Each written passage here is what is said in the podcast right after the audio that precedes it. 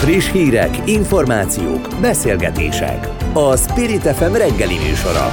Indítsa velünk a napot, hogy képben legyen. A mikrofonnál Lampi Ágnes. Nagyon kellemes, szép hétfő reggelt kívánok mindenkinek, szeretettel köszöntöm Önöket. Így van, indítsák velünk a mai reggelt, meg persze a hetet is, mert hogy ahogy mondtam, hétfő van, és 7 óra 7 perc. Somodi Solymos Eszter a mai műsor szerkesztője, és mondom már is, hogy milyen témákkal és vendégekkel készültünk a mai adásban. Mindjárt a nyugdíjakról lesz szó, nem is akár miért, mert hogy egy baranyai nyugdíjas az Alkotmánybíróságon támadta meg azt a kormányrendeletet, ami ugye tavaly júliustól éveleig visszamenőleg megemelte a nyugdíjakat, de ebből az emelésből kizárták azokat, akiket egyébként 22. január 1 -e után mentek nyugdíjba. Hogy ez mennyire reális és milyen következménye lehet, arról majd Farkas András nyugdíjszakértővel beszélgetünk. Aztán utána folytatjuk majd Gyöngyösi Mártonnal, a Jobbik elnökével, európai parlamenti képviselővel, mert hogy így írt egy Facebook posztot, ennek apropóján beszélgettünk majd, úgy fogalmazott benne, hogy őszintén bízom benne, hogy valódi érdemei szerint is meg fogják önt fizetni. Ugye Navracsis Tiborhoz szólt ebben a Facebook posztban, és aztán úgy folytatta, hogy én például néhány gazdasági szankciót éppen el tudnék képzelni ön ellen, olyanokat, amilyeneket Putyira és köreire vetettek ki. Azt hiszem nem lenne aránytalan tekintettel azokra a károkra, amiket most a magyar fiataloknak és a kutatóknak okoz azzal, hogy Észak-Korea szintjére bombázza vissza a magyar oktatást. Hát ezzel kapcsolatban fogom majd kérdezni, arról nem is beszélve, hogy például Csák János is megszólalt Erasmus ügyel kapcsolatban a hétvégén, úgyhogy ezzel folytatjuk majd. Aztán utána itt lesz Kocsis Szake Olivio, immáron DK-s politikus, ugye a párbeszéd volt pártigazgatójáról beszélünk, aki bejelentette, hogy átlép a DK-ba, mert hogy szerinte Magyarország jövőjét ebben a pártban, ebben a pártban látja. Erre reagált egyébként a párbeszéd párbeszéd is, úgy azt írták a közleményükben, hogy a mostani időszak nem a pozícióosztogatás időszaka, hanem a feladatok és a munkáé. Hát kíváncsi vagyok, hogy kap-e pozíciót Kocsiszake Olivio, akit eddig erről hiába faggattak, és utána a óra vége felé beszélünk majd Emko Attilával, az MCC geopolitikai műhelynek vezetőjével a háború aktualitásairól is. Arról nem is beszélve, hogy megjelent a hír, miszerint háborús készültség van Moszkvában, sokan feltették a kérdést, hogy már a főváros elleni támadásról tartanak-e az oroszok, úgyhogy lesz mit megbeszélni vele is. Spirit FM 92.9 A nagyváros hangja. A nagyváros. Egy baranyai nyugdíjas az Alkotmánybíróságon támadta meg azt a kormányrendeletet, amely tavaly júliustól évelejéig visszamenőleg megemelte a nyugdíjakat, de az emelésből kizárta azokat, akik 2022. január 1-ét követően mentek nyugdíjba. Rendben vannak-e ma Magyarországon a nyugdíjak? Igaza lehet-e a baranyai nyugdíjasnak? Farkas András nyugdíjszakértővel beszélgetünk. Aki már itt van velünk, jó reggelt kívánok! Jó reggelt kívánok! Na nézzük, nézzük akkor ezt a bizonyos indítványozást. Ugye a baranyai nyugdíjas arra hivatkozott, hogy az országgyűlés ugye felhatalmazást adott a kormánynak, hogy gazdasági okokból nehéz helyzetbe került nyugdíjasok nyugdíj emeléséről ugye kell, hogy gondoskodjon, és hogy ez arra hivatkozott, hogy ez a nehéz gazdasági helyzet 2022-ben fokozatosan ö, állt elő, így nyilván azokat, éri, azokat is érinti, ugye, akiknek 22-ben állapították meg a nyugdíjukat. Szóval mennyire jogos ez az érvelés? Maga az alap probléma az ténylegesen létezik, tehát amikor ennyire magas az infláció, mint amilyen volt tavaly is, meg amilyen magasra még idén is sajnos számítani lehet, Ilyen esetben rendkívül kiszolgáltatott lehet az a frissen megállapított nyugdíjban részesülő, aki tudja, hogy majd csak a következő évben fogják először emelni a nyugdíját. Tehát akinek 2022-ben az év folyamán állapították meg a nyugdíját, az gyakorlatilag szembesült azzal, hogy az év végére a 25,2%-os nyugdíjas infláció akár a megállapított nyugdíja egy negyedét elfújhatta, és csak most 2023. január 1-től kapta meg az első 15%-os emelését. Tehát maga a tény, a probléma, az fönnáll a rendkívül magas infláció miatt.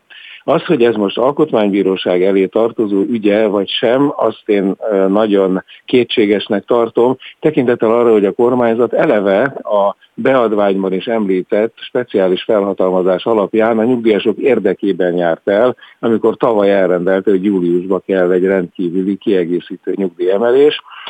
Ez egyébként már a következő, két évben is ugyanígy járt el a kormányzat, amikor a nyugdíjtörvény által előírt novemberi emelés elé évközben betett egy rendkívüli emelést. Tehát így az, azoknak a nyugdíjasoknak, akiknek a nyugdíját az előző években állapították meg, tehát nem a tárgy évben, a tavalyi esetben nem 2022-ben, azoknak a nyugdíját emelni kellett a januári kötelező emeléssel, aztán volt ez a bizonyos nyári rendkívüli emelés, és volt egy novemberi kiegészítő emelés. Tehát azok a nyugdíjasok, akik korábban kapták meg a nyugdíjukat, háromszor is részesültek nyugdíjemelésben, plusz természetesen részesültek a 13. havi nyugdíjban is. Mhm. Azok viszont, akiknek csak tavaly állapították meg a nyugdíjat 2022. január 1 és december 31 között, azok minden védelem nélkül szembesültek az inflációval. Tehát mondom, a, a probléma jogos, a felvetés igaz, de nem az alkotmánybíróság feladata az én megítélésem szerint ebben dönteni, hanem ez egy teljesen kormányzati felhatalmazás. A kormány bármikor úgy dönthet, hogy kiterjeszti a rendkívüli veszélyhelyzet körülményei közepette a nyugdíjemelést az adott évben megállapított nyugdíjat. Tehát akkor tulajdonképpen egy jogos problémára hívta föl ő a figyelmet, csak nem a megfelelő fórumhoz intézte a kritikáit? Pontosan értem? így látom. Pontosan így látom. Sokkal egyszerűbben el lehet intézni ezt a kérdést, ha úgy látja a kormányzat, hogy a rendkívüli helyzetben szükséges az, hogy eltérjenek a nyugdíjtörvényben rögzített és a sokkal kisebb inflációs közebbre kitalált emelési metódustól, akkor bármikor hozhat egy olyan rendeletet, hogy speciál az adott évi nyugdíjemelés, vagy egy adott hónapra vonatkozó nyugdíjemelés, az kiterjed az, az aktuális évben megállapított nyugdíjakra is. Ugye akkor ugye is egyébként személyesen, de többször föltette már a kérdést, hogy mennyi pénzzel tartozik az állam a nyugdíj, nyugdíjasoknak, ugye ez klasszikusan szokták öntől több, van, többször is van. idézni, tehát azért érdemes végigvennünk azt, hogy, hogy itt milyen úgymond tartozások vannak, mert hogy több úgymond jogcímen is tartozik, hogy fogalmazott az állam a, a nyugdíjasoknak. Most ezzel hol tartunk akkor annak fényében, a nyugdíjemelések fényében? Igen, tehát ez egy teljesen független az előző Igen. témától. Tehát a, a tavalyi nyugdíjemelések összességében 14%-kal emelték meg a, a nyugdíjakat, tehát a 2022. évben a nyugdíjak azok 14%-kal emelkedtek. Csak hogy a Központi Statisztikai Hivatal már kiadta a 2022-re vonatkozó nyugdíjas infláció adatát, ami viszont 15,2%. Tehát ebből lehet arra következtetni, hogy a nyugdíjakat mégsem 15,2%-kal, hanem 14%-kal emelték, tehát elvileg ott van egy 1,2%-nyi tartozás, egyébként zárjában mondom, ez egy 68 milliárd forint értékű tartozás, hogyha a nyugdíj emelés mértékeit veszük figyelembe, amit már nem kapnak meg a nyugdíjasok, tehát az utolsó, a tavaly utolsó negyedévi meg elszabadult inflációnak csak egy nagyon részleges kompenzációját kapták meg a nyugdíjasok. Tehát ez egyik ilyen tartozás. Idézőjelben mondom, hogy tartozás, mert természetesen maguk a jogszabályok ezt különösen szó szerint expressis verbis nem mondják ki, de a jogalkotói szándékból elvileg arra lehet következtetni, hogyha valóban a nyugdíjak vásárlóértékét azt az inflációval karban akarják tartani, akkor nyilván az egész éves infláció kimutatott tényleges mértékének megfelelően kellene emelni a nyugdíjakat. Hangsúlyozom különösen ebben a rendkívül magas inflációs környezetben. Úgy, és van egy másik, igen. bocsánat, csak még igen, egy másik igen, tartozási jogcímet is lehet fölfedezni, a híres nyugdíjprémium tavaly novemberben. Igen. Ezt akartam én is kérdezni, igen, igen. Klasszikus probléma, igen. Így van, így van, ugye az 4 os GDP növekedéshez mérve fizették ki tavaly, ezért volt a maximális értéke 10 ezer forint, most arra nem menjünk bele, hogy bonyolult a kiszámítási módja, de lényeg az, hogy nem 4% lett a GDP növekedés, hanem most már a Nemzeti Bank legutolsó előrejelzés azt mondja, hogy legalább legalább 4,5 százalék, de lehet, hogy 5 százalék a tavalyi GDP növekedés mértéke. Ez esetben viszont további 10 vagy 20 ezer forinttal tartozna elvileg megint csak az állam a nyugdíjasoknak. Azért hangsúlyozom ezeket az elvi tartozásokat, mert hogyha tényleg karban kívánjuk tartani a nyugdíjakat ebben a rendkívül magas inflációs helyzetben, akkor azoknak az emelésére mindenképpen a teljes mértékben kellene sort keríteni, tehát a teljes jogosító mértékben. Így viszont tényleg fölmerülnek ezek a tartozások. Egyébként, ha már így a klasszikus kérdésekről beszélünk, hogy arról is mi is szoktunk egyébként beszélni, hogy maga a rendszer milyen módosításokra szorul vagy szorulna, és pont itt az emeléseknél hívják fel ugye a, a figyelmet arra, hogy akinek ugye nagyon alacsony a nyugdíja, azokat ez a fajta emelés, hát finoman szóval alig érinti e, igazából, és maga, maga a rendszer módosítása az sokszor elmarad. Láthatóan erre a szándék továbbra sincs meg, ha jól látom a, jelekből. Egyelőre nem látszik ennek a nyoma, sokat segít a 13. havi nyugdíj, de az a baj, hogy akinek pici a nyugdíja, annak nyilván a 13. havi nyugdíja is nagyon pici, és ezért a relatíve a többiekhez viszonyítva egyre szegényednek a szegényebb nyugdíjasok. Nem is beszél arról, hogy az egész nyugdíjas társadalomnak a lassú elszegényedési folyamata az, az sem állt meg, hiszen a nyugdíjak azok nem a nemzetgazdasági átlagkereset növekedéséhez vannak valamilyen mértékben igazítva, hanem az infláció infláció mértékéhez, és minden olyan évben, amikor gyorsabb a nemzetgazdasági átlagkereset növekedése, mint az infláció, akkor az összes nyugdíjas egy picit relatíve hozzájuk képes leszakad. Erre nincs beépítve még egy kompenzáció, és nincs beépítve olyan kompenzáció sem, ami tényleg a legszegényebb, a legalsó jövedelmi decilisbe becsúszott nyugdíjasokon segítene. Hát akkor szerintem ezt folytatjuk majd még ebben egészen biztos vagyok. Farkas, Farkas András nyugdíjszakértőnek köszönöm szépen, hogy itt volt velünk. Szép napot kívánok! Nagyon Viszontlátásra! Spirit FM 92.9 A nagyváros hangja.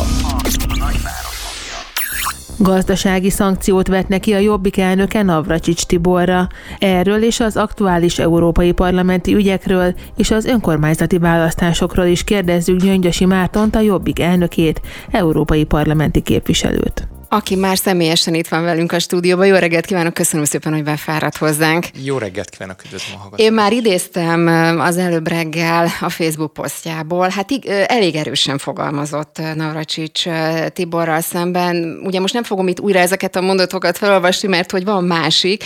Ugye úgy fogalmazott, hogy ha ön egy pillanatra is komolyan gondolta volna, amiket mond, akkor 2018-ban felállhatott volna, ott hagyhatta volna a Fideszt de önnek jobb nyugaton tisztára mosni a zsarnokságot, vállalhatta volna most is, hogy lemond az egyetemi kuratóriumból, mégsem tette meg. Hát ugye ezt többen kérdezték egyébként arra Tibort Holod, ha úgy alakul a helyzet, akkor lemondaná. Ő egyébként úgy fogalmazott talán éppen a Partizánban a minap, hogyha a saját hibája folytán nem érkeznek meg az Erasmus pénzek, akkor, akkor le fog mondani. Tehát ezt úgymond bejelentette.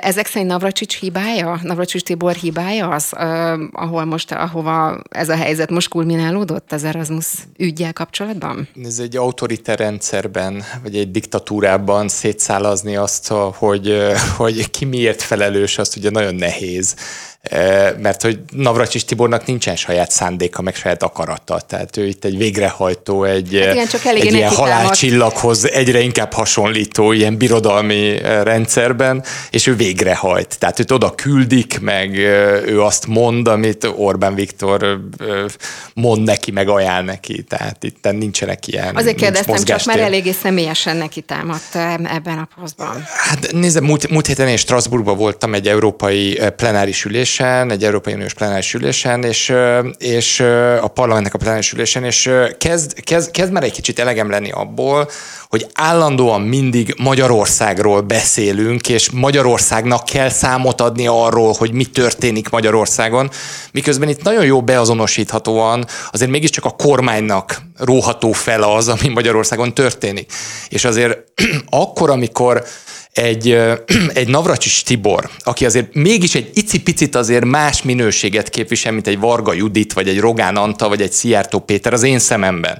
Azért mégiscsak öt évet lehúzott 14 és 19 között Európai Uniós biztosként, ugye a korábbi ciklusban, és ráadásul az oktatásért felelt. Tehát amikor nekem a Partizán interjúban azt nyilatkozza, hogy hát ő teljes mértékben meglepetésként érte azt, hogy az Európai Unió nem tűri azt, hogy a, akadémiai szabadságot azt Magyarországon felszámolják, akkor ez az ember vagy hazudik, vagy teljesen alkalmatlan arra, amit csinál. Hát ha oktatási biztosként nem tudja, vagy nem tanulta meg azt, hogy az akadémiai szabadság az a legősibb európai jog, az európai civilizációnak az alapja, amikor még boszorkányokat égettek eh, Európában, már akkor biztosítva volt a tudománynak a, a szabadsága. Amikor még nem voltak szabad városok, az egyetemeknek már akkor függetlensége volt a mindenkori eh, egyházi, meg a mindenkori állami hatalomtól. Na most ez az ember jön, és elkezd keresztény demokráciáról, meg demokráciáról, meg nem tudom én miről beszélni,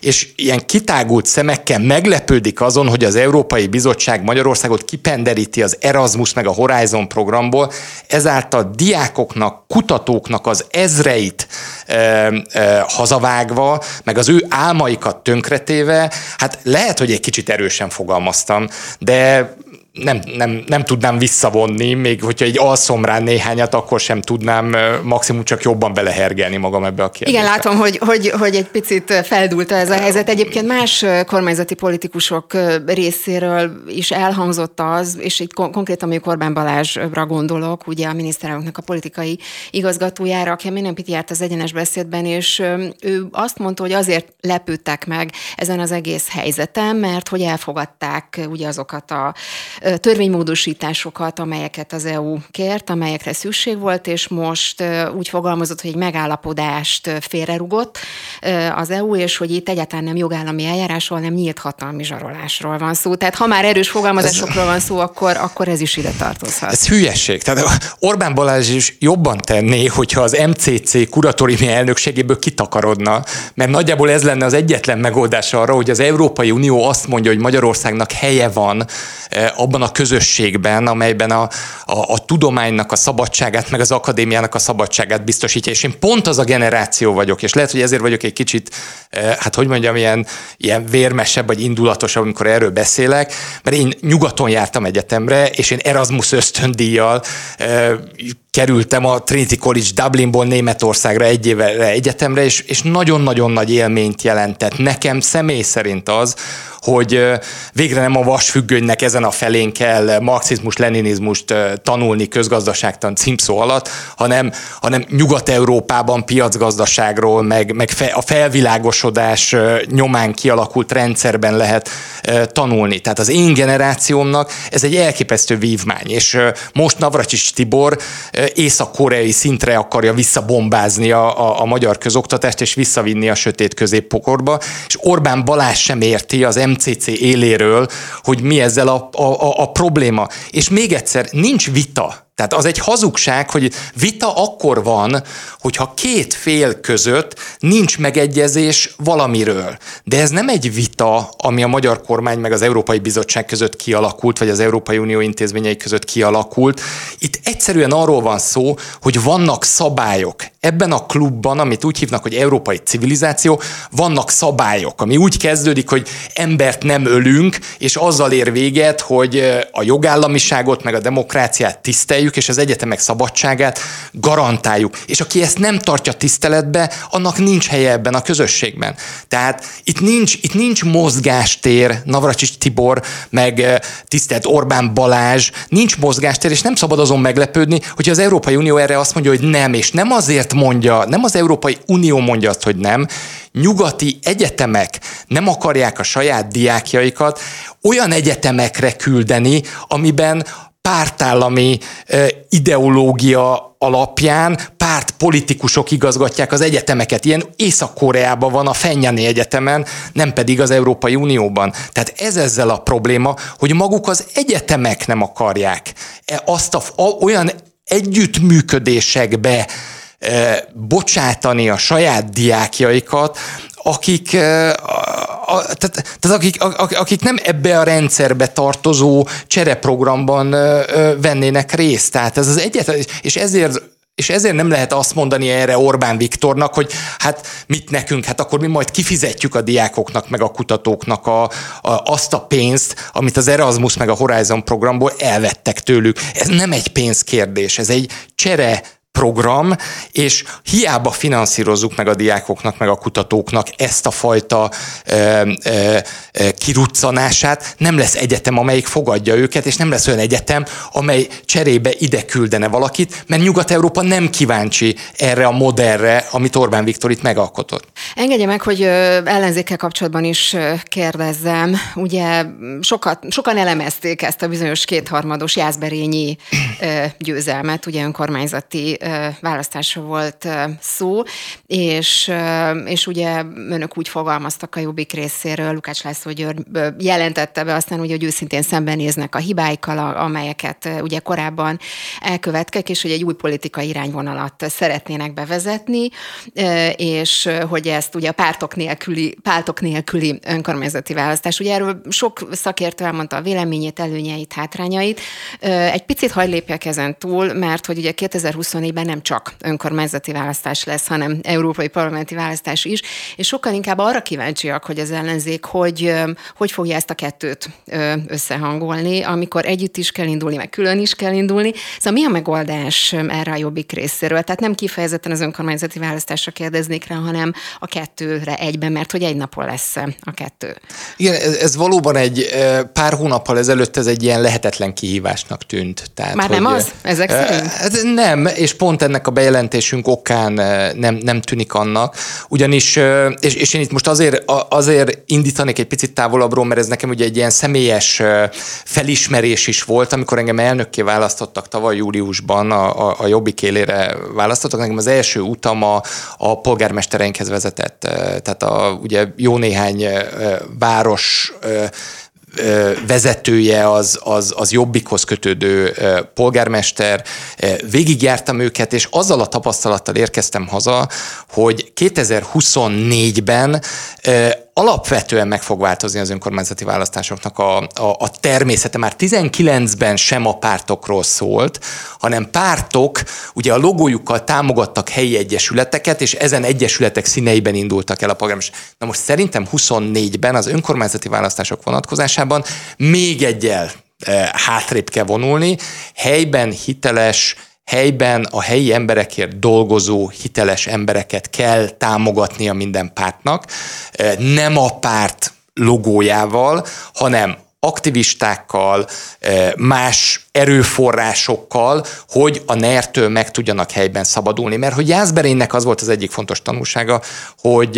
és ezt ugye Budai Lóránt is elmondta, és látszott a Fidesznek a kampányán is, aki először a történelem során a saját jelöltjét logó nélkül indította, vagy legalábbis próbálta eldugni a logót. Tehát 24-ben az önkormányzati választásokból vissza kell lépni a pártoknak, pártpolitikától mentesíteni kell ezeket a választásokat, helyben erős jelölteket kell támogatni, az EP választásoknak meg pártokról, pártprogramokról és pártlistákról Nagyon-nagyon sok kérdésem marad, de be kell, hogy mozájuk, de ígérem, hogy szerintem beszélünk majd még erről. Gyöngyösi Mártónak köszönöm szépen, hogy itt volt nálam. Köszönöm a lehetőséget. Friss hírek, információk, beszélgetések. A Spirit FM reggeli műsora. Indítsa velünk a napot, hogy képben legyen. A mikrofonnál Lampi Ágnes. Pénteken érkezett a hír, hogy a párbeszéd korábbi pártigazgatója a DK-ban folytatja. A párbeszéd közleményében azt írja, sajnálja a kocsis Cake Olivió távozását, és jelentős ellenérzéssel tekint minden olyan folyamatra, amely nem Magyarország jövőjének alakítására, hanem egymásra utalt közösségek kannibalizálására irányul. Kocsis Cake Oliviót kapcsoljuk. Így van, aki már itt van velünk. Jó reggelt kívánok! Jó reggelt kívánok! Hát valóban sokan felkapták a fejüket erre a lépésére, és ugye ön többször a Facebookon is, meg más fórumokon, az egyenes beszédben is elmondta, hogy mi lehet, vagy mi volt az oka annak, hogy így lépett, és amikor ugye az volt a kérdés, hogy, hogy a DK kereste meg önt, akkor mondta, hogy igen. Ez hogy történt? Milyen ajánlattal érkeztek? Tehát ugye itt sokan kérdezték azt, hogy kap-e pozíciót például azért, mert átlépett a DK-ba. Hát nézem, tehát mi egy évvel ezelőtt közösen akartunk kormányozni. Tehát, Igen, tudom, azért mondtam, komoly, hogy ne ezt mondjuk el újra, hanem hogy kapott-e pozíciót, nagyon, vagy nem. Nagyon, nagyon komoly munkába voltunk előtte. Én például az Országos Választási Bizottságban az összes pártnak a legmagasabb képviselőjével napi szinten kapcsolatban voltam. Tehát azóta is tartottuk a kapcsolatot, beszélgettünk arról, hogy hogyan lehet az ellenzék helyzetét javítani. Ezek szerint a párbeszédben nem lehet javítani az ellenzék helyzetén? Hát e, az összes párt esetén érdemes föltenni ezt a kérdést, hogy hogyan lehet, hiszen nem sikerült a 2022-es választás, nem úgy sikerült, ahogy. És hát, hogy leírtam a, az indokaimat, nem pozícióért csatlakoztam azért, mert levontam a 22-es választásnak a, a tanúságait, és abban egyöntető az összes elemzés, hogy, hogy két dolog biztosan hiányzott, az egyik a szervezettség erő az ellenzékből, a másik pedig az, hogy, hogy kormányzó képességet mutasson. És Tehát ha most lefordítom, egy... amit mond, akkor ezek szerint a DK-ban van, DK-ban látja a kormányzó képes erőt, meg a szervezettséget, a párbeszédben és a többi ellenzéki pártban nem? Én azt láttam az elmúlt egy évben, hogy a DK ebben bizonyított. Úgy látszik, hogy náluk megvan az a recept, ami a szervezettség. De hogyan, hogyan bizonyított? Hogy látja? Hát úgy bizonyított, hogy ahogy láthatja az elmúlt egy évben, egy nagyon dinamikusan fejlődő pártról beszélünk. Ugye az elmúlt tíz évben is 1%-ról, 0%-ról sikerült a pártot behozni, és az utóbbi egy évben pedig most már a több közvéleménykutató is 20%-on méri ez egy középpártnak a státusza, és azt gondolom, hogy ha valakik ilyen sikeresen tudnak ebbe, ebbe a, ezen a magyar viszonyok között a Fidesz vezette országban fejlődni, akkor ott tudnak valamit, és érdemes ehhez csatlakozni. A másik pedig a kormányzó képesség, ebben pedig a árnyék kormány felállítása szerintem egy nagyon meggyőző lépés volt, és hát maga a Dobrev Károlnak a személye az pedig engem meggyőzött arról, hogy most jelenleg és a jövőben is azt gondolom ő a legnagyobb esély.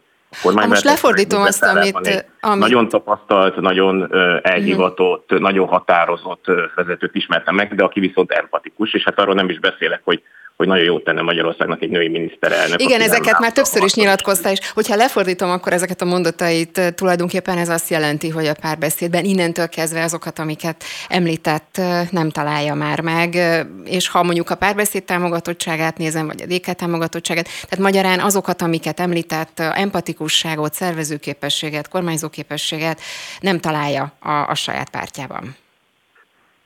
Magyarországon ma például nincs környezetvédelem azt hogy mondjam, nincs környezetvédelem. A, Várj, a most hogy jön ide a környezetvédelem? Hát a, a, a, a, próbálok válaszolni arra, amit, amit föl, fölvetett.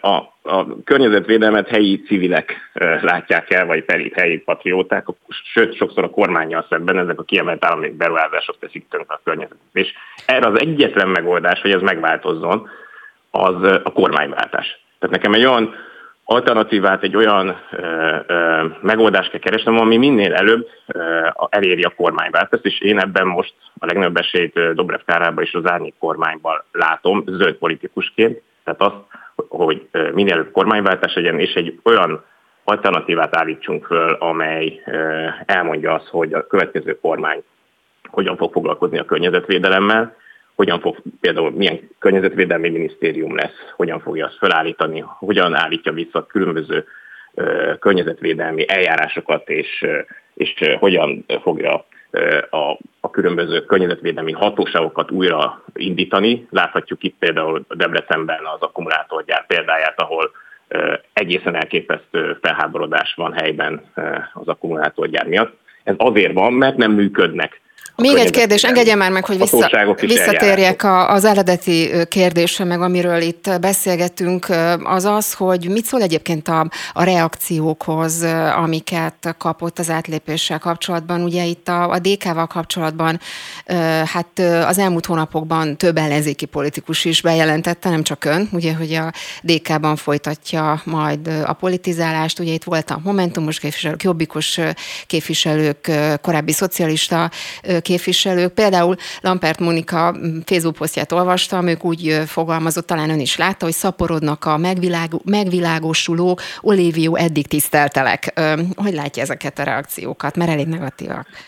Szerintem az ellenzéknek káros, hogyha erről beszél. Pont ez volt a baj, hogy eddig saját magunkkal foglalkoztunk. Az emberekkel kell foglalkozni, az emberek problémáival kell foglalkozni, megélhetési válságban rengeteg ember nagyon komoly anyagi problémákkal küzd, ha bemegyeknek az emberek a élelmiszerboltokba 50%-os inflációval találkoznak, nem bírják kifizetni a számlájukat, e, a munkahelyek szűnnek meg, ezekről kellene beszélni a, a, az ellenzéknek, és nem egymásról. Az árnyék kormány ezekre ad megoldást, mind a élelmiszerek árának csökkentésével előállt más megoldása, mind a benzinár csökkentésének mm. megoldásával előállt problémával, mind arra, hogy hogyan lehet célzottan támogatni a rászorulókat. Az ellenzéknek a feladata, hogy kormányzóképességet mutasson, és erről beszéljen, és ne egymásról. Akkor még egy kérdés, és hogy nyilván most az ön átlépésről kapcsolatban szerintem természetes, hogy mindenki kíváncsi arra, hát hogy én mi, azt gondolom, mi volt hogy a ennek az oka. sokkal jobban érdekli az, hogy hogyan oldjuk meg a problémájukat, hogyan akar kívánunk rajta segíteni. Akkor engedje meg, hogy még egy utolsó kérdés a zöld politikával kapcsolatban ugye említette, Persze. hogy a zöld politikával kapcsolatban ugye említette, hogy ez mennyire fontos. Ugye pont az LMP az a párt, amelyik felhívta a figyelmet arra, hogy ők a zöld párt, nem a DK, nem a párbeszéd, hanem az LMP. Ezt a választóknak kell eldöntenie, hogy ki mennyire zöld. Én azt gondolom, hogy az is számít, hogy ki milyen ö, kormányzó képességet tud mutatni. Kiről hiszik el a választók, hogy nem csak zöldnek mondja magát, hanem ha ott van és kormányozni készül, vagy kormányozni fog, akkor valóban hozzáértően fog hozzányúlni ehhez a kérdéshez, és ez mind a választóknak a, a feladata, hogy eldöntsék, tehát én ebben nem akarok beleszállni, én dolgozni szeretnék, és bizonyítani azt, hogy megfelelő alternatívákat tudunk nyújtani a Fidesz kormányjal szemben, zöld kérdésekben is. Kocsis Szake Oliviónak, a DK politikusának köszönöm szépen, hogy mindezt elmondta nekünk. Szép napot kívánok, viszontlátásra! Viszontlátásra! Spirit FM 92.9 A nagyváros hangja. És akkor már is háborús hírekkel folytatjuk, méghozzá Demko Attillával, az MCC geopolitikai műhelyének vezetőjével. Jó reggelt kívánok! Jó reggelt kívánok! Sokakat meglepett az a hír, hogy a sajtóban ugye az lehetett, azt lehetett olvasni, hogy háborús készültség lenne Moszkvában, és hogy a főváros elleni támadásról tartanának az oroszok. Ugye itt ki is emelték ezekben a hírekben, hogy no, az orosz-ukrán font, hát jó, jó pár száz kilométerre van a, az orosz fővároson, meg hát egyáltalán egyfajta háborús készülődés vette kezdetét. Ide itt arról azt emelték ki, hogy kormányzati épületek némelyikére védelmi eszközöket telepítettek, és egyéb előkészületek is látszanak. Mit jelent ez pontosan? Igen, erről számos videófelvétel kering, hogy kormányzati épületekre légelhárító rendszereket telepítenek.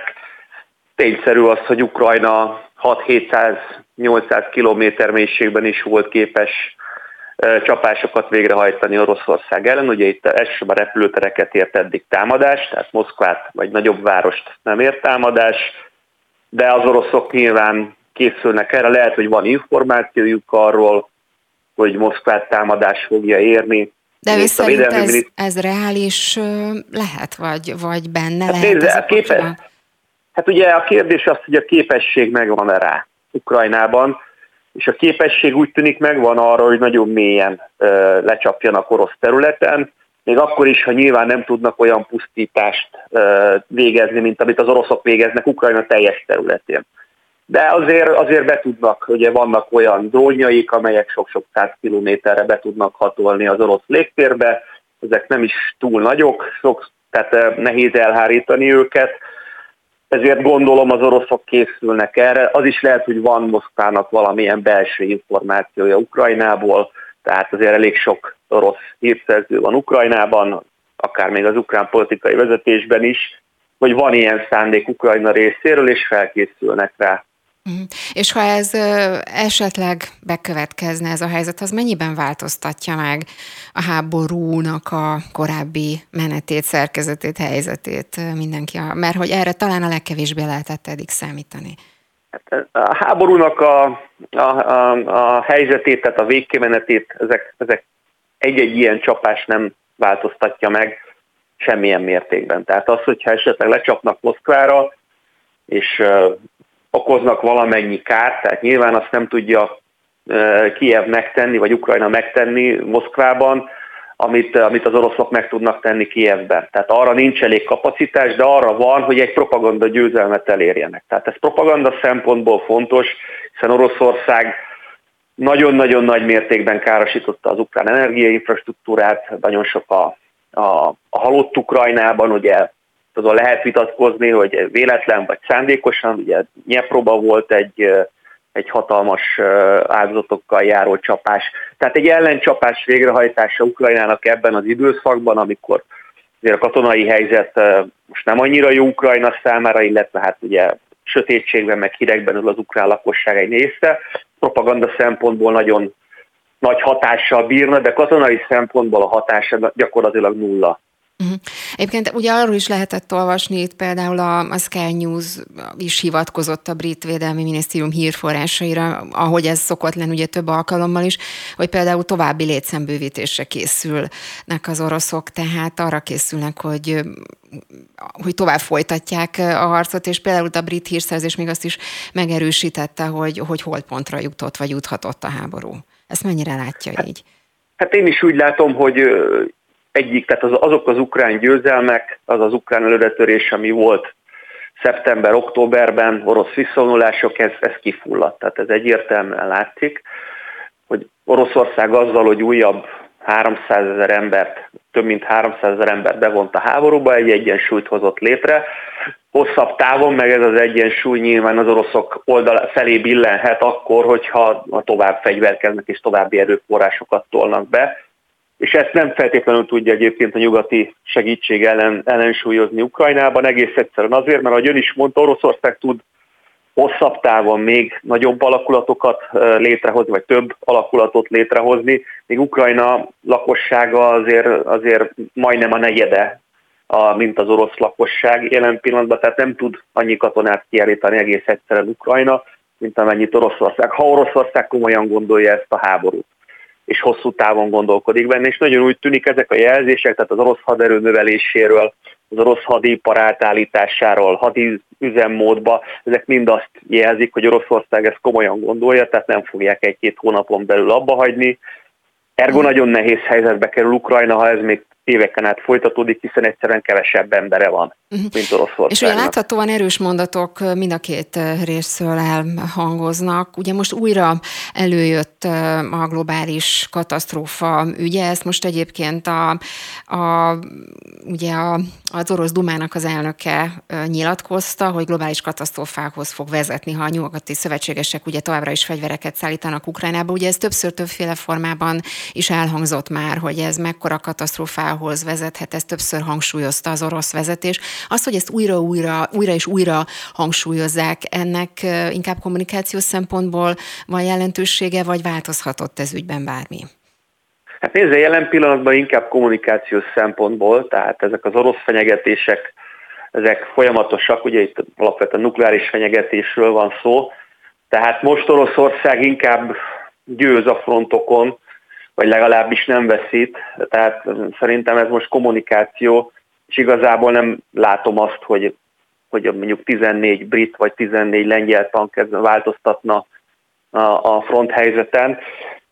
Akkor szerintem nem kommunikáció, tehát attól viszont kell tartani, hogyha ha mondjuk már a krímet fenyegetné Ukrajna, vagy a Donbassnak a magterületeit fenyegetné Ukrajna, és Oroszország valamiért egy hatalmas vereség felé sétálna, akkor, akkor tartani kellene attól, hogy Oroszországban a vezetők keze megremeg, de nem látom azt, hogy ez, ez most ilyen helyzet lenne. Tehát nyilván kommunikálnak, fenyegetnek az oroszok, de azt mondani, hogy ez pusztán bluff minden esetben, azt azért szerintem túl bátor lenne kijelenteni. Számos nyugati elemző is azt mondja, hogy az már nem bluff, hogyha a krímet fenyegetné mondjuk az ukrán hadsereg, akkor már nem blöff lenne, de most ezt, ezt, szerintem, szerintem ez kommunikáció. Egyébként ha már, ha már a kommunikációnál járunk meg azt, hogy ki milyen mondatokat mond, ugye sokan felkapták a fejüket eh, Zelenszky nyilatkozatára is, ugye Davosban a világgazdasági fórumon eh, tartott egy eh, hát beszédet, és kitért az orosz elnökre is, úgy fogalmazott, hogy hát nem igazán tudja, hogy kivel, ki hozza a döntéseket Moszk- Moszkvában, és hogy szerinte nem zárható ki az, hogy meg meghalt ö, ö, Vladimir Putyin, mert hogy szerinte, aki egyébként a nyilvánosság előtt megjelenik, az egészen biztosan nem az orosz elnök. Tegyük már helyre, hogy ez mennyire lehet egyáltalán reális. Hát nézze, e, Putyin halálát nem lehetne titokban tartani, tehát, tehát ez szerintem egyáltalán nem reális. Meg az, hogy, hogy esetleg egy, egy hasonmás szerepelne, Tehát, tehát azért annyi, tehát ilyen, ilyen nincs, tehát ez a Mission Impossible filmekben van, de a valóságban nincs, hogy egy olyan hasonlás legyen, aki el tudja magát adni Putinként rengeteg nyilvános rendezvényen. Tehát én nem tudom ezt hova tenni, ez az, az, az nyilván igaz, hogy nem csak Putyin van. Tehát, tehát nem egyedül Putyin hoz meg minden döntést, azért van egy köre Vladimir Putyinnak, illetve van egy millió, amiben él. Tehát, tehát nem tudja ettől, nem tud egyetlen egy vezetőnek sincs teljhatalma. De, de ez, a, tehát ez, egy, ez egy kicsit érdekes kijelentés volt Zelenszky részéről, valószínűleg már nagyon fáradt. Mondjuk egyébként arról azért korábban már terjedtek hírek, hogy, hogy az egészségügyi állapotával lehetnek gondok, hogy, hogy beteg, de hát ugye közben meg tényleg többször megjelenik a nyilvánosság előtt. Egyébként, ha ma kommunikációról beszélünk, az ilyen típusú nyilatkozatokat, hogy látja, hogy ezek inkább hoznak, vagy visznek, vagy szóval, hogy milyen hát hogy milyen jelentősége lehet mondjuk egy ilyen típusú nyilatkozatnak, vagy akár erős mondatnak, hogy mondjuk Putyin. Hát nézze, ez inkább csökkenti Zelenszky elnök hitelességét, ha mond egy ilyet, hogy Putyin lehet, tehát, hogy már nem is él. Tehát ugye látjuk Vladimir Putyint. Az más kérdés, hogy nem tudjuk, hogy milyen az egészségi állapota. Ez egy rendkívül jól őrzött titok Oroszországban. De az biztos, ugye csak gondol, gondol nyilatkozzunk meg, hogy mit mondtak múlt februárban, vagy márciusban, tehát szinte egy évvel ezelőtt nagyon sok, nagyon komoly nyugati lap is leírta, különféle rákokban szenved. Hát eltelt egy év, hosszabb időre nem tűnt el, voltak ugyan eltűnései Putyinnak, amit lehet kezeléssel magyarázni, nem tűnt el olyan, olyan jelek, hogy nagyon komoly betegsége lenne. Mondjuk én nem vagyok orvos, de nézem, minden, majdnem minden Putyin szereplést megnézek, én nem látom ezt, Eltelt egy év, tehát lehet, hogy beteg, de az biztos, hogy inkább ha, ha beteg, akkor ez egy krónikus és nem egy.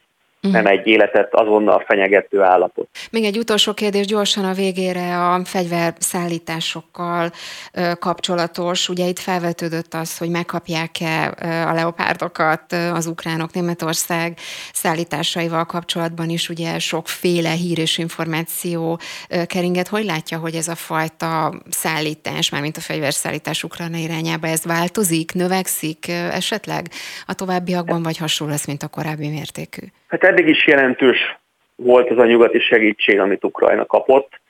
Ugye Amerika alapvetően azt mondja, hogy nem szállít Ebremszeket Ukrajnának, Bradley-ket adtak, ugye ez egy gyalogsági harcjármű, de azért ez nagyon messze van már attól a mai színvonaltól, amit mondjuk a magyar hiúz is képvisel, amit Magyarország nemrég rendszeresített. Az, hogy harckocsikat kapni fognak, hát nagyon úgy tűnik, hogy a németek azt engedni fogják, hogy más országok szállítsanak leopárdot, Lengyelország 14 darabot ajánlott föl, Finnország is ajánlott föl, ha minden igaz, ha németek engedik. Itt igazából a számokról, a száma a kérdés. Tehát, hogyha kapnak 14 darab Challenger-t, meg 14 darab Leopardot, annak nagyon minimális hatása lesz a katonai helyzetre, tehát nem erősíti Ukrajnát annyira, ez inkább megint csak kommunikáció és propaganda. Ha kapnak két-háromszázat a modernebb verziókból különösen, az, az már más lenne, tehát ott, azért jelentős erőt, több dandárnyi erőt fel lehetne szerelni vele, ami, ami azért hatással lehetne a fronton, de még az ukránok által két 300 Leopard 2 se változtatná meg olyan mértékben a front helyzetet, mint azt sokan várják. Tehát ez nem ez egy nagy erő, de, de ugye Oroszország azért mégiscsak mondom egy három és félszer akkora ország, mint Ukrajna, és most már úgy tűnik, hogy a teljes erejét bele teszi ebbe a háborúba, tehát eh, nagyon nehéz azt elképzelni, hogy, hogy, hogy ez orosz verességgel érjen véget abban a, abban a tekintetben, hogy kiverik az oroszokat teljesen Ukrajnából. Az már orosz veresség, hogy nem érték el az eredeti céljaikat, de nagyon, nagyon nehéz azt mondani, hogy a nyugati fegyverszállítás teljesen megfordítja a háború menetét. Annyit elért, hogy Ukrajna ne szenvedjen verességet. Ez biztos, és ez már ez már nem is fog változni, tehát azt nagyjából kizártnak tartom, hogy Oroszország teljes Ukrajnát képes legyen megszállni. Uh-huh. Demko Attilának, az MCC geopolitikai műhelyének vezetője. Köszönöm szépen a, az elemzést, és hogy tudtunk beszélni. Viszont Köszönöm szépen. Friss hírek, információk, beszélgetések. A Spirit FM reggeli műsora. Indítsa velünk a napot, hogy képben legyen. A mikrofonnál Lampi Ágnes. Jó reggelt kívánok, szeretettel köszöntöm Önöket, 8 óra 6 perc van, és hétfő reggel, és folytatódik az aktuál egészen 9 óráig Somodi Solymos Eszter, a mai műsor szerkesztője, és mondom már is az óra kínálatát, hogy milyen témák és vendégek lesznek itt, tehát egészen 9 óráig. Már is a Gazdasági Versenyhivatal kommunikációs vezetőivel, Horváth Bálintal fogok beszélgetni arról, hogy a versenyhivatal hatósági eljárásban vizsgálja az élelmiszer kiskereskedelmi piaci szektort, mert hogy piaci jelzéseket értékel annak ellenőrzésére, hogy közrejátszhat-e versenyjog sértés, versenytorzulás az élelmiszerára kiugró emelkedésében, hogy ez mit is jelent pontosan, és mit vizsgál, milyen eredményre számít a GVH. Erről fogunk már is beszélgetni. Aztán utána itt lesz Zlati Róbert, a Magyar Szakszervezeti Szövetség elnöke is, mert hogy a KSH adatai szerint hatalmasak a különbségek a megyei nettó átlagkeresetek között, tehát Nyugat-Magyarország és Kelet-Magyarország között, és arról is beszélgetünk majd, hogy egy állásportás szerint például a dolgozók egy harmada a munkahelyváltáson gondolkodik, hogy ez igaz lehet-e, és hogy mi lehet ennek a következménye. Erről is beszélgetünk majd. Aztán itt lesz Vénasszai Márta, az első kerület párbeszédes polgármestere. Őt egyébként kérdezem majd Kocsiszake Olivió távozásáról is, ugye ő a párbeszédből a DK-ba lépett át, és természetesen arról is szó lesz, hogy hogyan, milyen formában, milyen lehetőségei vannak az önkormányzatnak arra, hogy szociális hálót fonjon, és megvédje azokat, akiknek erre szüksége lehet. Aztán utána beszélgetünk az újbudai rendőr tragédia pszichológiai hatásairól, és szó lesz még a lakáspiac változásairól is. Spirit FM 92.9 A nagyváros hangja. Gyorsított ágazati vizsgálatot indította a tej és tejtermékek piacán a gazdasági versenyhivatal. A szervezet gyanúja szerint a verseny korlátozása vagy torzulása is hozzájárulhatott az árak emelkedéséhez, közölte a GVH a Facebook oldalán pénteken. Telefonon kapcsoljuk Horváth Bálintot, a gazdasági versenyhivatal kommunikációs vezetőjét. Így van, jó reggelt kívánok! Jó reggelt kívánok, köszöntöm Ágnes, és köszöntöm a Spirit FM hallgatóit. Na, kezdjük már akkor magával a, a, a közleménye, hogy mit is jelent ez pontosan, ugye, hogy gyorsított ágazati vizsgálatot indítottak tej és tejtermék piacán. Miért és mire alapozva pontosan? Az élelmiszerek fogyasztói árának drasztikus emelkedésével ugye mindenki szembesül, azt hiszem ez már mindenkinek problémát jelent. Számos szakértői véleményt hallottam én is az elmúlt napokban, ezek 40-50 százalékos inflációról beszélnek, ami egyes termékcsoportok esetében ugye elérheti akár a 70-80 százalékot is. Az előző hírblogban is hallottuk, hogy egyébként a probléma nem csak Magyarországon, hanem egész Európában jelentkezik, tehát nem csak egy magyar problémáról van szó, és például ugye az Egyesült Királyságban az egyik legnagyobb élelmiszerlánc vezetője, vezérigazgatója vetette föl azt, hogy mi az oka, hogy ilyen mértékben emelkedik az élelmiszerek ára, és hogy valóban jogos-e, eh, hogy a kereskedelmi láncok eh, ennyire emelik az élelmiszerek árát. Tehát a drágulásnak nagyon összetett okai vannak. Eh, ugye már ugye a Covid időszakában az ellátási láncok felborultak, amikor ezek helyreálltak volna, megkezdődött egy orosz-ukrán háború.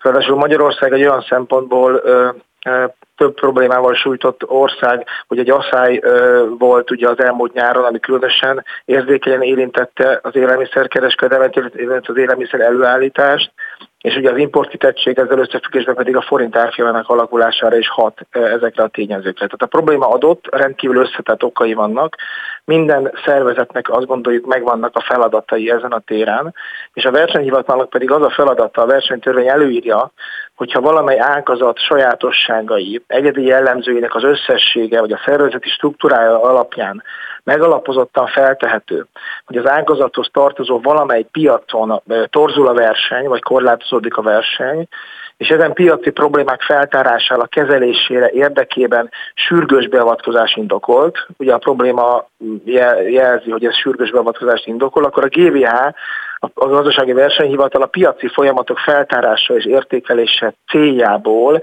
egy úgynevezett gyorsított ágazati vizsgálatot indíthat, és ennek keretében a, versenyhivatal már múlt héten bejelentette, hogy hatósági eljárásban vizsgálják a kollégáim az élelmiszer kiskereskedelmi piaci szektort, és ezen belül pedig pénteken megkezdődött az első ilyen vizsgálat, ami kiemelten a tej és tejtermékek piacát érinti. Akkor a kérdés az jogos, hogy miért pont ezt a piacot, már mint a tej és tejtermékek piacát. Ugye azt írták a közleményükben, hogy olyan jelzések érkeztek önökhöz a versenyhivatalhoz, hogy, hogy bizonyos termelős feldolgozói cégek beszállítói pozícióa gyengültek. Hogyha az ember ezt megpróbálja lefordítani, hogy ez mit is jelenthet, ezek szerint valamiféle hát hogy mondjam, a piac szereplői közötti összejátszásról, piasztorzító hatásról, árak egyeztetéséről szólhat, vagy mit jelent ez pontosan? A vizsgálatok során a Nemzeti Versenyhatóság ugye piaci szereplőktől származó információt értékel, folyamatosan értékeljük azokat a panaszokat, jelzéseket, amelyeket kapunk, és ez alapján a GVH rendelkezésére álló információk szerint a magyarországi tej és tejtermékek körében kiemelkedő nagy, nagymértékű áremelkedés tapasztalható, és ez folyamatosan tart a mai napig, tehát ez egy folyamatosan zajló folyamat, és ezzel párhuzamosan a GVH-hoz érkeztek olyan jelzések, ami alapján a tejipari ágazatban termelő és feldolgozó tevékenységet végző hazai szereplők beszállítói pozíciói gyengülő tendenciát mutatnak. Tehát a tej, a tej piac, ez egy olyan piac, ahol vannak nagyszámú magyar termelők, tehát magyarországi termelők vannak, illetve van import is, tehát külföldiről is hoznak be tejet, és ez megváltozott ennek az aránya, és a hazai termelőknek a pozíciói valamilyen okból gyengülnek. A kollégáim most azt vállalták, szakértő kollégáim elemzik ezt a helyzetet, részletesen meg fogják vizsgálni ennek a piacnak a működését, egészen a termelőktől, a nagykereskedőktől, kiskereskedőkön át, egészen a fogyasztói, tehát a teljes értékláncot vizsgálni fogjuk, és ez alapján fogja a gazdasági versenyhivatal megtenni a megalapításait. Mhm. Egyébként más ágazat vonatkozásában ugyanilyen logika mentén nem érkezett jelzés, vagy nem érdemes vizsgálni. Arra célzok, amire ugye, amit ugye ön is mondott, hogy, hogy nagyon nagy mértékű az áremelkedés, ugye ezt azért más területen, nem csak a tej ö, ö, szegmensében lehet érezni, vagy érzékelhetjük mindannyian.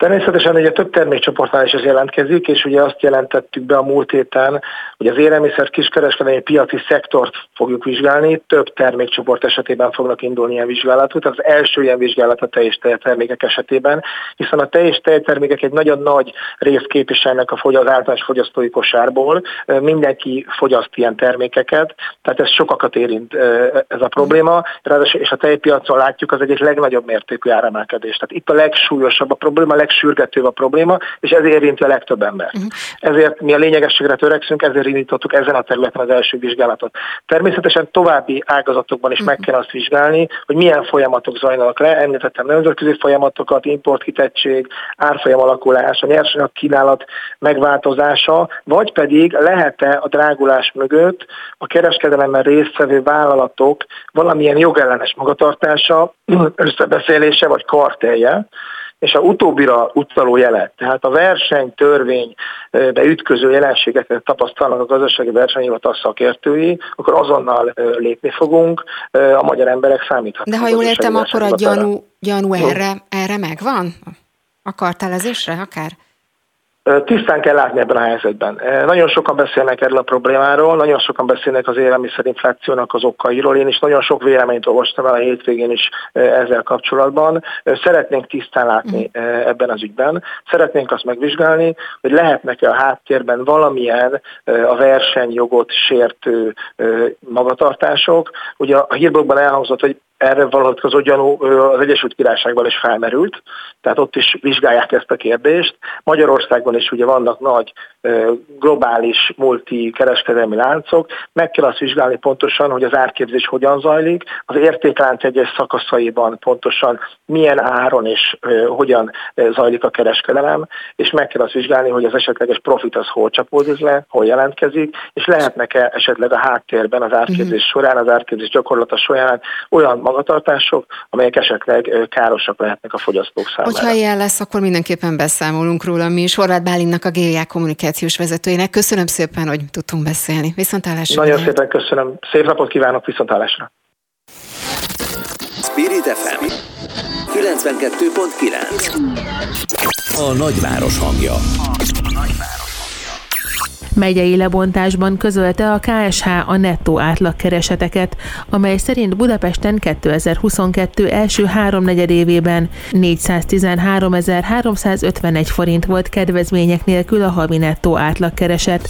Összesen 8 megyében haladta meg a nettó átlagbér a 300 ezer forintot. A legrosszabbul Szabolcs-Szatmár-Bereg megyében lehetett keresni, ahol mindössze 238.420 forint volt az átlagkereset.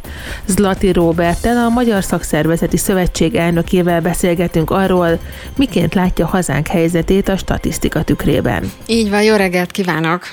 Jó reggelt kívánok! Ugye az, hogy ekkora eltérések vannak fizetés vonatkozásában, mondjuk akár Nyugat-Magyarország vagy Kelet-Magyarország között, azért ez nem új jelenség. Talán a mértékről érdemes beszélni, hogy a tendenciák hogyan alakulnak. Ezek szerint nőttek, tovább nyílt az olló ilyen vonatkozásban? Az, hogy mennyire nőttek az ollók, én erre most nem tudnék nyilatkozni, mert ilyen adatok nincsenek a, a birtokomba, azonban valóban érdekes és szomorú is egyben ugye ez a uh, nagy különbség, akár mondhatjuk úgy is talán, hogy Kelet és Nyugat-Európa, bocsánat, Magyarország uh, között. Ez persze valóban nem meglepő. Um, mi szakszervezetként természetesen az ellen küzdünk, hogy ilyen nagy különbségek legyenek a, az országban és hát ugye egy minimálbérről beszélünk például, meg egy garantált bérminimumról.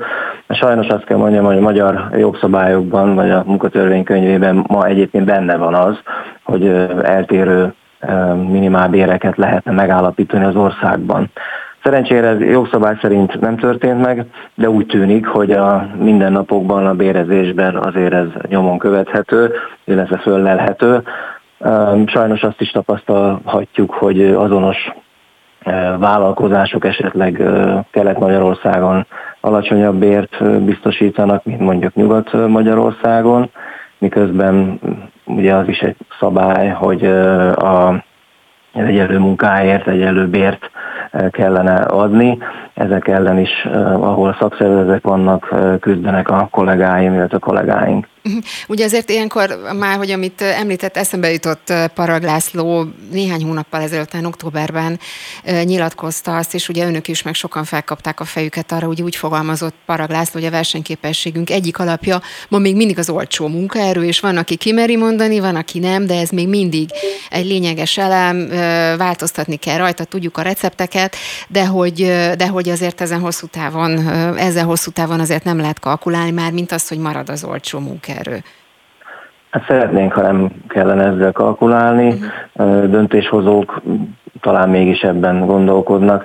És hát ugye most itt átlagokról beszélünk, illetve az átlagtól történő eltérésről, de az átlagról is beszéljünk, hogy nem túl jó a magyarországi átlagbér, ugye nem vagyunk a, a toppon ebben a kérdésben, és hát az, hogy ilyen különbségek vannak, ez szomorúbb, de egy érdekesség az, hogy és hát lehet, hogy jövő ebben változást hozhat, hogy Kelet-Magyarországról beszélünk, hogy ott a legalacsonyabb az átlagkereset, illetve az átlagbér, de már arról hallunk, hogy Romániába járnak el, járnak át a magyar munkavállalók, és ez talán hozhat majd valami emelkedést. Egyébként talán az is az egyik probléma ebben a kérdésben a magyar munkavállalóknak a, a mobilitási hiánya és lehet, hogy ezt is ki tudják használni a, a munkáltatók, hiszen annak ellenére, hogy keleten annyival kevesebb a bér, még mindig van munkaerő, akivel ezt a feladatot el tudják látni, bár ugye, ugye általában az országos nézve is ugye szűkös a, a magyar munka erőkínálat, de, de ez a mobilitás hiánya ebben segíthet, mondom a munkáltatóknak, hogy ilyen alacsonyan tudják esetleg tartani a béreket. Egy dologra engedje meg, hogy a figyelmet, hogy én is most újra átnézve ezeket az adatokat, ugye amikor átlagokról beszélünk, ezek sajnos elszedik a, a, a, talán a lényeget, vagy a, a mögöttest egy-egy adatban, és hát arra hívnám fel figyelmet, hogy a magyar átlagbérhez képest összesen két terület, azért nem mondom, hogy két megyer, az egyik Budapest, a másik pedig Győr, Moson, Sopron, amely az átlag fölött teljesít. És az összes többi megye, akkor a többi most már megye, pedig átlag alatti bérekkel, átlagbérrel rendelkezik, illetve mutatja ez a táblázat, a KSH-nek az adata, és hát ez a szomorú ebben a, a, az átlagban, vagy hát ebben a statisztikában. Mindenképpen beszélünk majd még ezekről, illetve a tendenciákról. Zlati Robertnek, a Magyar Szakszervezeti Szövetség elnökének. Köszönöm szépen, viszont hallásra minden jót. Én is köszönöm, viszont hallásra. Spirit FM 92.9 A nagyváros hangja. Nincsenek könnyű helyzetben az önkormányzatok, ugyanakkor náluk kopogtatnak elsőként a nehéz helyzetbe kerülők. Mit tehet egy önkormányzat, hogyan segíthet, milyen szerepe van a szociális hálóban? Vénaszái Mártával, az első kerület polgármesterével beszélgetünk. Aki már itt van velünk, jó reggelt kívánok! Jó reggelt kívánok önnek is, és a hallgatóknak is. Engedje meg, hogy egy pillanatig visszatérjek, és mindjárt beszélgetünk erről a témáról is, de, de Kocsiszake Olivió távozásáról hagy kérdezzem. Ő egyébként vendége volt itt a mai műsornak is, és azt mondta, hogy úgy látja, hogy ugye a DK-ban találja meg azt az erőt, szervezettséget, kormányzóképességet, amit, amit a párbeszédben már kevéssé. Ugye önök kiadtak egy elég erős hangú nyilatkozatot ezzel kapcsolatban, és úgy fogalmaztak, hogy nem a pozícióosztogatási időszakkal van itt, hanem feladatok munkáé. Ezek szerint hát súlyosan érinthette, vagy meglepte önöket az ő távozás? Ugye pártalapítóról beszélünk. Hát természetesen nagyon megdöbbentett minket Kocsisztake Olivió távozása. Az elmúlt közel tíz évben pártigazgatóként, az előző ciklusban pedig országgyűlési képviselőként is dolgozott. Egy jelentős személyisége volt a párbeszéd közösségének, én azt gondolom, hogy ha ő őszintén így gondolja, akkor sok sikert kívánok neki. Én magam azt látom, hogy ebben az időszakban valóban, ahogy a pártunk közleménye is mondja, a munkáról kéne szólnia, és a, és a feladatokról De kéne ezek szólnia. szerint pozíciót ígérhettek neki? Már hogy az, ma ugye eleutalnak a közleményükben, és hogy ezért távozott? Vagy távozhatott? Én nem szeretnék ilyen feltételezésekbe bocsájtkozni, ezt tőle kell megkérdezni, hogy mi volt a pontos. Próbáltuk, de ő sem, ő, sem, ő sem reagált erre konkrétumokban. Azt mondta, hogy nem, a, nem feltétlenül a, a pozíció miatt távozott, hanem ezt hangsúlyozta, hogy nem tartja elég erősnek a párbeszédet. Hát ezt őszintén sajnálom a párbeszéd egy valódi identitással és nagyon komolyan felépített jövőképpen rendelkező párt. Én azt gondolom, hogy a zöld és ezen belül a zöld baloldali politizálás a jövő útja, és őszintén hiszek abban, hogy ez az egész országnak előremutató, és ez jelenti a kiutat a jelenlegi komplex válságból. Uh-huh. Na akkor beszéljünk a, a témánkról is, ugye ami miatt egyébként beszélünk arról, hogy az első kerület hogy hogyan, milyen formában tud segíteni mondjuk azoknak, akiknek erre szüksége lehet. Ugye a kormány nem olyan régen jelentette be, hogy 44 milliárdos támogatást ad kerületeknek, önkormányzatoknak. Ugye az első kerület is kapott ebből a pénzből. Ezt fordítják arra, hogy támogatják esetleg a rászorulókat? Természetesen ezt is ezekre a segítségekre fordítjuk. Azért azt látni kell, hogy miközben 88 millió forintot kapott az önkormányzatunk, a közben 680 millió forint szolidaritási adót kell uh-huh. befizetnie idén az önkormányzatnak. Én azt gondolom, hogy ez nem áll arányban egymással, de a mi önkormányzatunk mindent megtesz, hogy segítse azokat, akik a kerületben élnek és rászorulnak a támogatásra. Én azt gondolom, hogy az egyik legerősebb szociális támogatás támogatási rendszer van itt a kerületben, és a februári testületi ülésen azon tervezünk, hogy, hogy a meglévő támogatási rendszernek a jövedelem határait legalább egy 20-25 százalékkal fölemeljük, tekintetbe véve az inflációt, meg a bér és nyugdíj emelkedéseket is.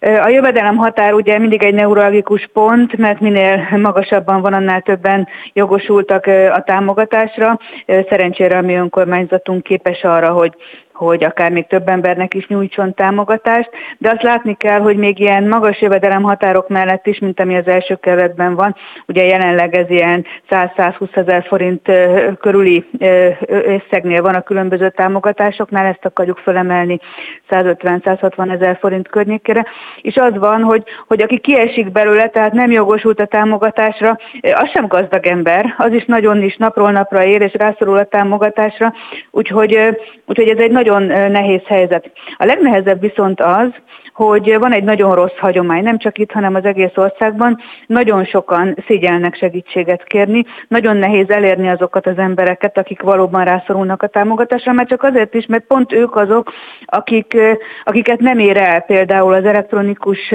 sajtó, meg a hirdetése, akiket a legnehezebben tudunk megtalálni. Tehát itt is szeretném mondani, hogy nagyon nagy szükség van arra az emberek közötti szociális hálóra, mert ennek segítségével érjük el az önkormányzati támogatással is az embereket. És van egyébként erre ezek szerint forrásuk, és ha igen, akkor mennyi? Van forrásunk.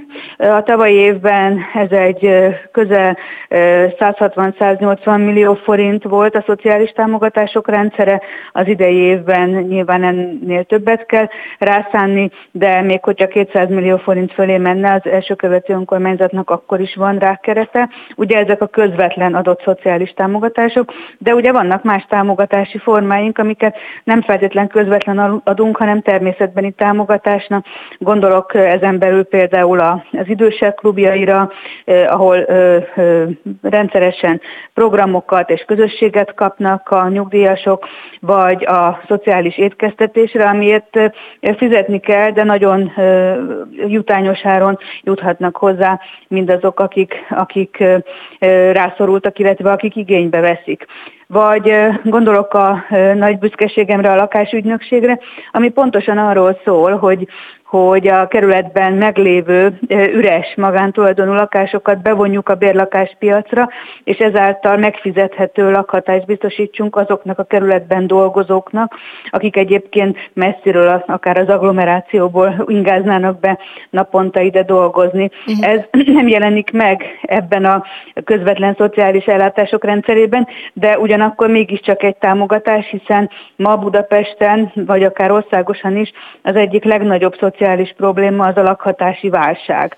aminek ugye csak a szélsőséges esete a hajléktalanság, de Budapesten is több tízezer családot érint a lakhatási válság. Az, hogy valaki nem megfelelő körülmények között mhm. lakik, nem megfelelő méretű vagy állapotú lakásban, nem képes azt a lakást megfelelő módon kifűteni, rendszeresen felújítani, karbantartani, ez mind-mind a lakhatási válságnak a része. Beszéljünk vagy az, hogy még... nem képes közel lakni a munkahelyéhez. Beszélünk majd még ezekről nagyon-nagyon fontos kérdések Véneszei Mártával is, az első kerület polgármesterével. Köszönöm szépen ennek viszontlátásra. Örülök, hogy tudtunk beszélni, szép napot kívánok! Friss hírek, információk, beszélgetések. A Spirit FM reggeli műsora. Indítsa velünk a napot, hogy képben legyen. A mikrofonnál Lampi Ágnes. Még mindig foglalkoztatja a közbeszédet és a szakembereket az új budai rendőr tragédiájának esete. Mi most Kitanics Márkot, klinikai szakpszichológust kérjük, hogy kicsit nézzük meg az esetet követő pszichológiai hatásokat. Alakulhat-e ki nagyobb félelem a rendőröknél? Érdemes erre most a szakembereknek is jobban odafigyelni? A civilekben is alakulhat ki hamarabb pánik hangulat és félelem?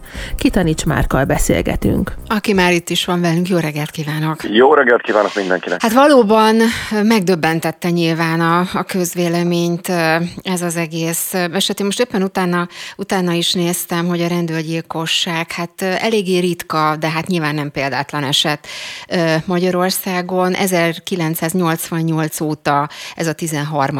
rendőrgyilkosság az országban. Persze, mert mondjam, egy is nagyon-nagyon sok, de szerencsére, és most idézőjelben természetesen ritka esetről van szó. Milyen hatása lehet akár egy ilyen esetnek a rendőrök körében? Értem, hát azért külön kell választani egyrészt a közvéleményre gyakorolt hatását, ami én azt gondolom, hogy mostában sokat foglalkoznak vele, és van a másik oldal valóban ez a, a rendőrségre és a szervezetre gyakorolt hatása, főleg a végrehajtói állományra gyakorolt hatása, hiszen, hogy szoktuk mondani, másnak halálában a saját halálunkat is meggyászoljuk, és akkor, amikor ennyire közel jön hozzánk, hogy az egyik társunkat el tudjuk veszíteni, azzal gyakorlatilag megfordul az is a fejünkbe, hogy ez bármikor velünk magunkkal is megtörténhet. Azt gondolom, hogy ilyenkor a rendőrségnek, mint szervezetnek alapvető feladata az, hogy valami fajta pszichoterápiás segítséget nyújtson legalább azoknak, akik az akcióban részt vettek. Tehát ott ugye három rendőr volt, abból egy sajnos elhalálozott, ketten pedig megsérültek. Tehát őnáluk akár a fegyverhasználat miatt, illetve a sérülés jellege miatt is azonnal egy pszichoterápiás beavatkozás szükséges. Én azt gondolom, hogy ezt maga a rendőrség el is végezte a saját állományon belül, hiszen pszichológusok vannak a rendőrségnél is, illetve azt is látni kell, hogy a kollégák esetében is szükséges, hogy valami fajta segítségnyújtásnak a lehetősége felmerüljön. Tudjanak ők is segítséget kapni, vagy az állomány pszichológusaitól, vagy valamilyen egyéb módon, akár egy külső segítség bevezetésével. Mhm. Ugye, ahogy ön is említette, a történet másik része pedig a közvélemény, közvélemény fogadtatása, vagy az, hogy a közvélemény hogyan reagálja ezt a esetet. Ugye arról lehetett azért sokat olvasni, hogy az elkövető ugye ugye vagy azt is fogalmazták szakértők, hogy egy ilyen helyzet esetében az esetek többségében úgymond egy kóros elmeállapot áll, vagy állhat, és itt az, el, itt az elkövető esetében is felvetődhet ugye ez a kérdés. Ez mennyire módosíthatja azt, ahogy mondjuk a közvélemény fogadja ezt az esetet? Egy kicsit, ha szabad pontosítani, hát nem feltétlenül biztos, hogy kóros elmeállapot áll a hátterében. Ugye ezért tették be az igazsági megfigyelő és elmegyógyító intézetbe, hogy egyáltalán megállapítsák azt, hogy ez valóban egy kóros elmeállapot, vagy pedig valami drog általi tudatmódosítószer általi, vagy azzal befolyásolt mm. cselekményről van szó. Ezt majd a megfelelő szakemberek megállapítják. Természetesen azért a közvélemény minimális információkat kap, nagyon kevés információhoz jut hozzá, ezért a közvélemény úgy alakítja a hangulatát, ahogy éppen ez a beáramló információ jön. Azért a többségében én látom, hogy felháborodtak az emberek, tehát azért a, a, a rendfenntartó erőknek még mindig van egyfajta tekintéje. Azt gondolom, hogy van egy erős együttérzés is velük, tehát az információk majd el fogják dönteni azt, hogy hova kerül ez az ember, tehát hogy indul ellene eljárás, olyan eljárás indul, amiben őt épelmélyűnek nyilvánítják, vagy pedig valamilyen korlátozást, esetleg kizárást kap azért, mert valami elmebetegség is felmerülhet. Ha szabad még annyit ten, hozzátennem, hogy abban az esetben, hogyha kiderül, hogy a zavartságát valamilyen tudatmódosítószer hozta létre, tehát az irányította, akkor ez ugyanúgy büntetendő, hiszen senki sem kényszerítette arra ezt az embert, hogy ő bevegye a tudatmódosítószert, nem kényszerből tették a szervezetébe, vagyis ő maga felelős az elkövetett tettekért. Uh-huh. Igen, azért is fogalmaztam én is feltételes módon természetesen, hiszen ezt nyilván egyelőre nem lehet tudni. Az viszont uh, olvasható volt uh, az elkövetőről, hogy nem az első eset volt már, amikor Így van. Uh, hát különböző furcsaságokat követett el, hogy ebben az esetben, és itt a közlemény hatására is gondolunk, nem kellene mondjuk a, a szakembereknek ilyen esetekben akár jobban odafigyelni, vagy szigorítani ezeket a helyzeteket, mert hogy ugye aztán folytatta ezeket, tehát tényleg többször előfordult már az ő esetében ez. Igen, nagyon nehéz ez a kérdés, mert hogy ugye igazságügyi szakértőként azt tudom elmondani, hogy a szakértők különböző helyzetekben, különböző szituációkban vizsgálják amikor hozzánk mondjuk beérkezik egy személy, akit így megvizsgálunk, akkor az előzményi iratokban szerepelnek a korábbi egészségügyi dokumentációi, illetve az, hogyha egy szakember már vizsgálta. De ennek az egész rendszernek a koordinálása, ez iszonyatosan nehézkes, tehát egy hihetetlen mennyiségű bürokrácia van mögötte, nagyon nehézkes, és az, sem, az is változik, hogy milyen cselekményt követel. Tehát mindig el szoktam mondani, hogy abban az esetben, hogyha mondjuk ő egy elmebeteg, de az elmebetegsége irányította magát a cselekményt, akkor természetesen kizárják az adott cselekmény büntetettőségéből. Viszont abban az esetben, hogyha mondjuk ő, ő a, nem a betegség irányít, hanem mondjuk van egy, egy téveszméje arról, hogy ő Isten kiválasztott hírnöke, és ezért mindenkit lemészárul, aki ellene van, de közben bemegy a boltba csokoládét lopni, akkor azt ő már a megfelelő józan ítélőképességének a birtokában teszi, tehát például azért büntethető. Tehát még mindig nem biztos az, hogyha mondjuk háromszor megbüntették, hogy a negyedik cselekmény kapcsán is büntethető. Tehát ezért ez, ez egy nagyon-nagyon bonyolult és nagyon-nagyon szigorú rendszernek kéne legyen, ebből a bonyolultságot sikerült eddig valamilyen szinten elsajátítanunk. Igen, azért is kérdeztem rá erre ebből a szempontból, és a társadalomban lévő fogadtatás is ugye erre utal, és csak egy gyors kérdés a végére, hogy ugye sokat beszélünk arról, hogy, hogy a társadalomban sokszor előfordulnak ilyen erőszakos esetek, elég ha az ember csak mondjuk a közlekedésre gondol, látja azt, hogy milyen idegesek, agresszívak az emberek. Most a megélhetési válsággal kapcsolatban erősödhetnek ezek a tendenciák esetleg, vagy, vagy, vagy ez nincs ilyen értelemben összefüggésben? Nem, összefüggésben van természetesen. Gondoljunk arra, hogy az a Covid időszak alatt is már elkezdett nőni a feszültség a lakosságban, én azt gondolom, és nem elég, hogy lezártuk a Covidot, rögtön jött egy következő probléma, egy ilyen egzisztenciális válság. Ez természetesen megnöveli a feszültséget, amit nem tudunk normálisan kanalizálni. Tehát rengeteg lehetőség van arra, hogy az ember a benne lévő feszültséget valamilyen formában elvezesse,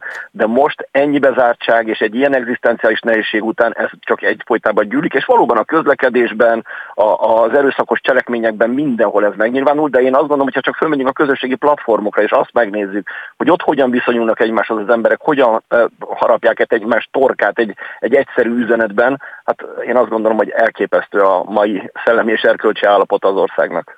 Taníts már klinikai szakpszichológusnak, köszönöm szépen, tanulságos volt, és biztos vagyok benne, hogy folytatjuk majd még a témát. Köszönöm szépen ennek. Viszonthallásra. Viszonthallásra. Spirit FM 92.9 A nagyváros hangja. Az ingatlanpiacon hatalmas a dilemma a bizonytalan gazdasági környezet miatt.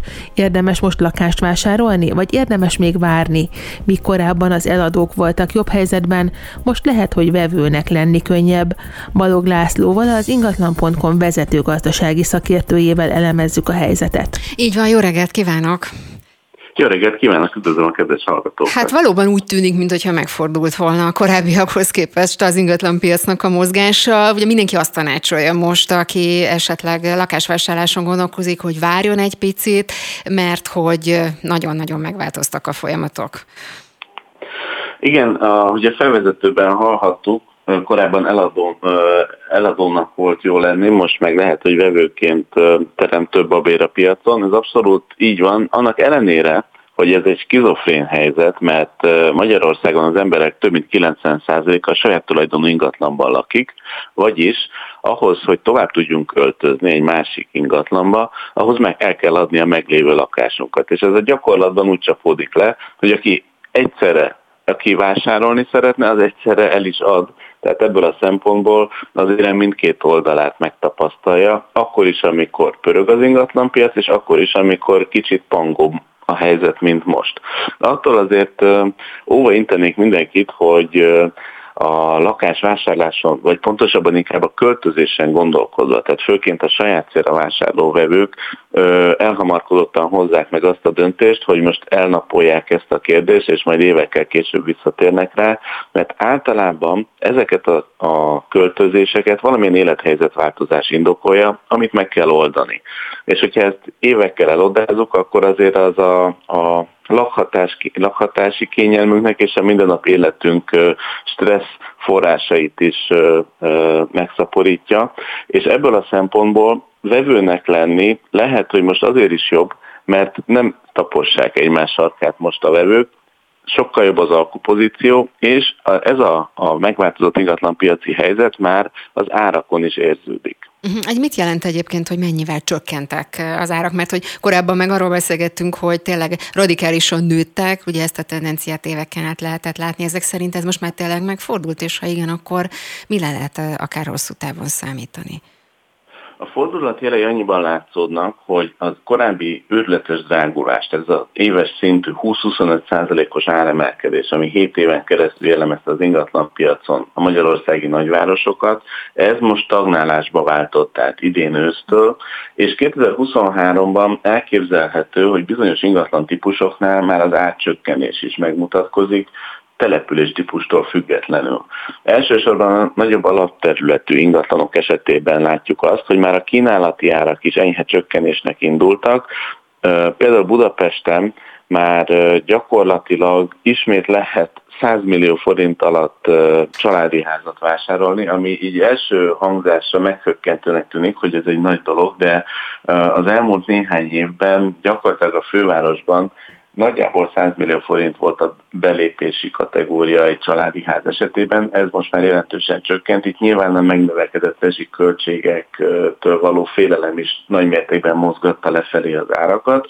Míg a társasházi lakások esetén ugyancsak a fővárosban még mindig 900 ezer forintos átlagárnál járunk, de itt a nagyobb alapterületi ingatlanok iránt jobban esett a, a kereslet, mint a kisebb alapterületű lakások. Csak iránt. egy gyors kérdés még a végére, és a lakáshitelekre vonatkozik, hogy itt mire lehet számítani, ugye sokakat elrettentett az, hogy milyen, milyen magasak a kamatok. Hát én most megnéztem, még mindig azért jelentősen, tehát nagyon-nagyon magas szinten vannak a kamatok. Itt várható valamiféle mozgás?